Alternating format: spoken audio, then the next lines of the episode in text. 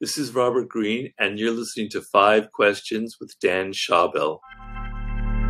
You're listening to the Five Questions podcast, and I'm your host, Dan Schawbel. In fewer than 10 minutes, my goal is to extract the best advice from the world's smartest and most interesting people by asking them just five questions. My guest today is best-selling author Robert Greene. Robert has mastered the arts of psychology and understanding what drives us and has incorporated his research and insights into many best selling books, including The 48 Laws of Power, The Art of Seduction, and his latest, The Laws of Human Nature. During this episode, Robert and I have a deep conversation about how understanding human nature can make us all more successful and live happier lives. Welcome to Five Questions. Thanks for having me, Dan. My pleasure. So, a few years ago, you had a stroke and almost died. Can you talk about that experience and how you turned a negative situation into a positive one that actually helped you recover? Well, it's not all positive. It was ironic because I had just finished my last book, The Laws of Human Nature, and the last chapter was about how to deal with the thought of mortality. And I went very heavily, deeply into it. And then two months later, I came this close to dying myself. I had a stroke and I was driving my car. My one form of therapy was swimming uh, like three times a week and riding my mountain bike into the hills near here in Los Angeles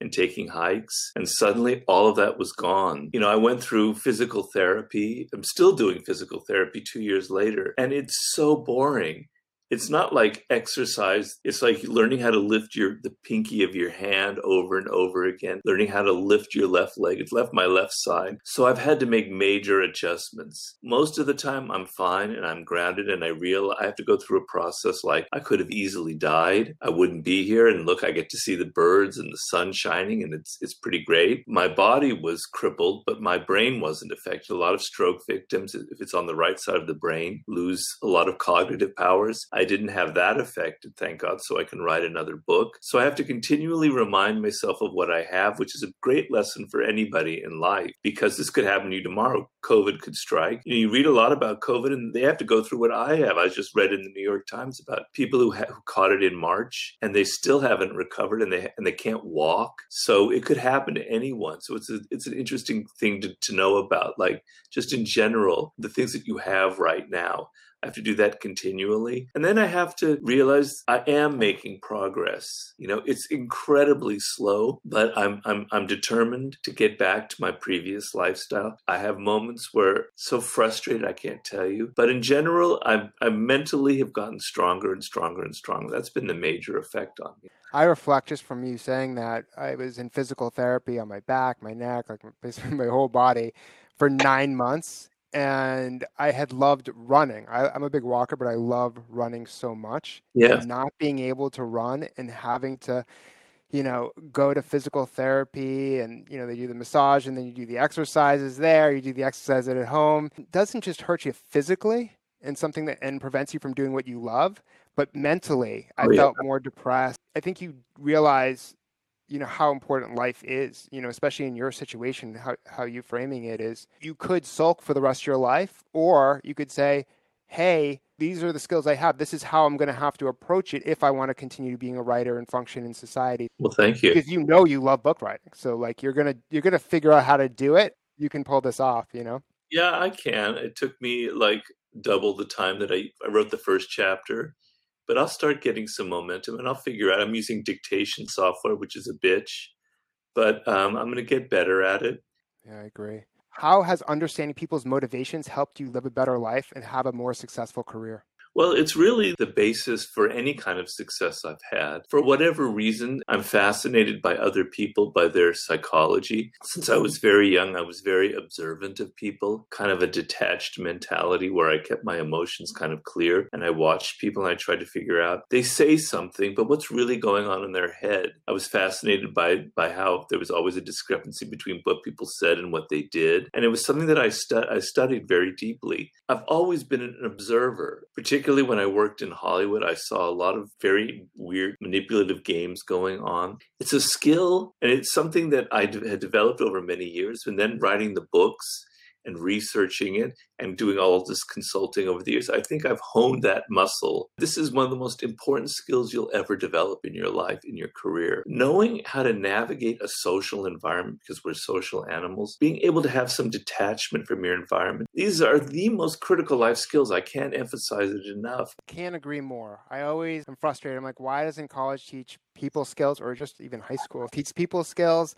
a personal finance class and then like a career management class because the output of college is not just learning how to think and building a network, but it's how do you use that degree and that experience to your benefit. Speaking about choosing the wrong person, throughout our lives, we meet and befriend and work with different personality types. While some bring us great joy, we fail to break away from the toxic ones. How do we decide who should stay in our lives and who we should let go of? All of us have certain negative qualities that are kind of wired into human nature. We all, to some degree, are irrational and narcissistic and aggressive. So I want to get people out of their judgmental mood where they think that they're superior to everyone else. The art is distinguishing between those who are just simply benign and those who are genuinely destructive. It's not not easy, as I said, because people wear masks. So there's certain basic things you have to look at. And one of the most important things you have to look at is their past and their patterns of behavior. Don't be entranced by what they say because people will justify or say anything to get a job, to please you, etc. So generally, be much more aware that appearances in people can be extremely deceptive. Toxic people don't go around with a big neon sign on their head saying, I'm a toxic person. Learn how to see below the surface and learn learn how to not be taken in by the front that people present you. I always ask myself, why are things the way they are? Why is this person behaving the way they are? Why is a politician pushing for one policy over the other?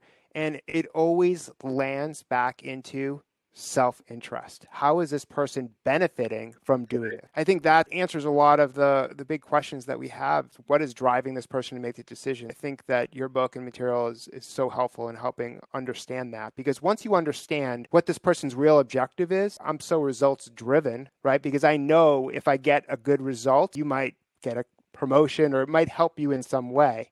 Yeah. Right. So I always put that first because I know that's what's going to help them the most. And I think that thought is what can really help you in terms of connecting with people as well. A lot of that has to do with something that you're excellent at, right? It's listening, it's asking the right questions. And once you have that type of data and knowledge, then you can form better relationships. A lot of that has to do with empathy. The ability to not to stand back and say that that isn't personal, really. Their kind of malicious behavior is not really about me. It's probably about something that happened earlier in the day in their life or their childhood or their experiences. And so, with that detachment, you can now observe them and do what you were talking about, which is truly the wise thing to do, which is analyze what is really motivating them. But if you're constantly thinking and reflecting about yourself, you're never going to be able to have that distance to understand and analyze what might really be going on. And our emotions, as you said, tend to get the best of us and override our logic. How do right. we detach ourselves from our own emotions and master self control? You need to be motivated to want to be able to, to master your own emotions. So you have to be able to see the tremendous value in it. Emotions are much more powerful than thinking. What you need to do, and you practice this tomorrow, is the next time you feel a strong emotion, ask yourself, why am I angry? Why am I frustrated? That ability to analyze yourself and step back is a muscle that you will slowly, slowly develop. Thankfully, that wasn't one of my five questions. Oh. So my last question is what is uh, your best piece of career advice? You need to be fluid and adaptive. You might think that this is the worst time to start a business, but it's actually the best time to start a business. People are really craving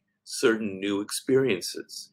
And you are now in a position to start something. So you want to be able to not just simply react and grab onto any career that you think is safe and easy, but you want to analyze where the world is going in a few years. So being fluid and adaptive is to me the most critical career skill right now, particularly when we're entering this phase. Be excited by what we're heading into because I think it's going to be potential for a business renaissance in some ways. Thank you so much for sharing your wisdom, Robert. To follow his journey, you can read The Laws of Human Nature and find him on Instagram and Twitter where he shares his appearances, travels, friends, and insightful quotes. And to watch the full extended video version of this episode, go to youtube.com slash Dan Schawbel.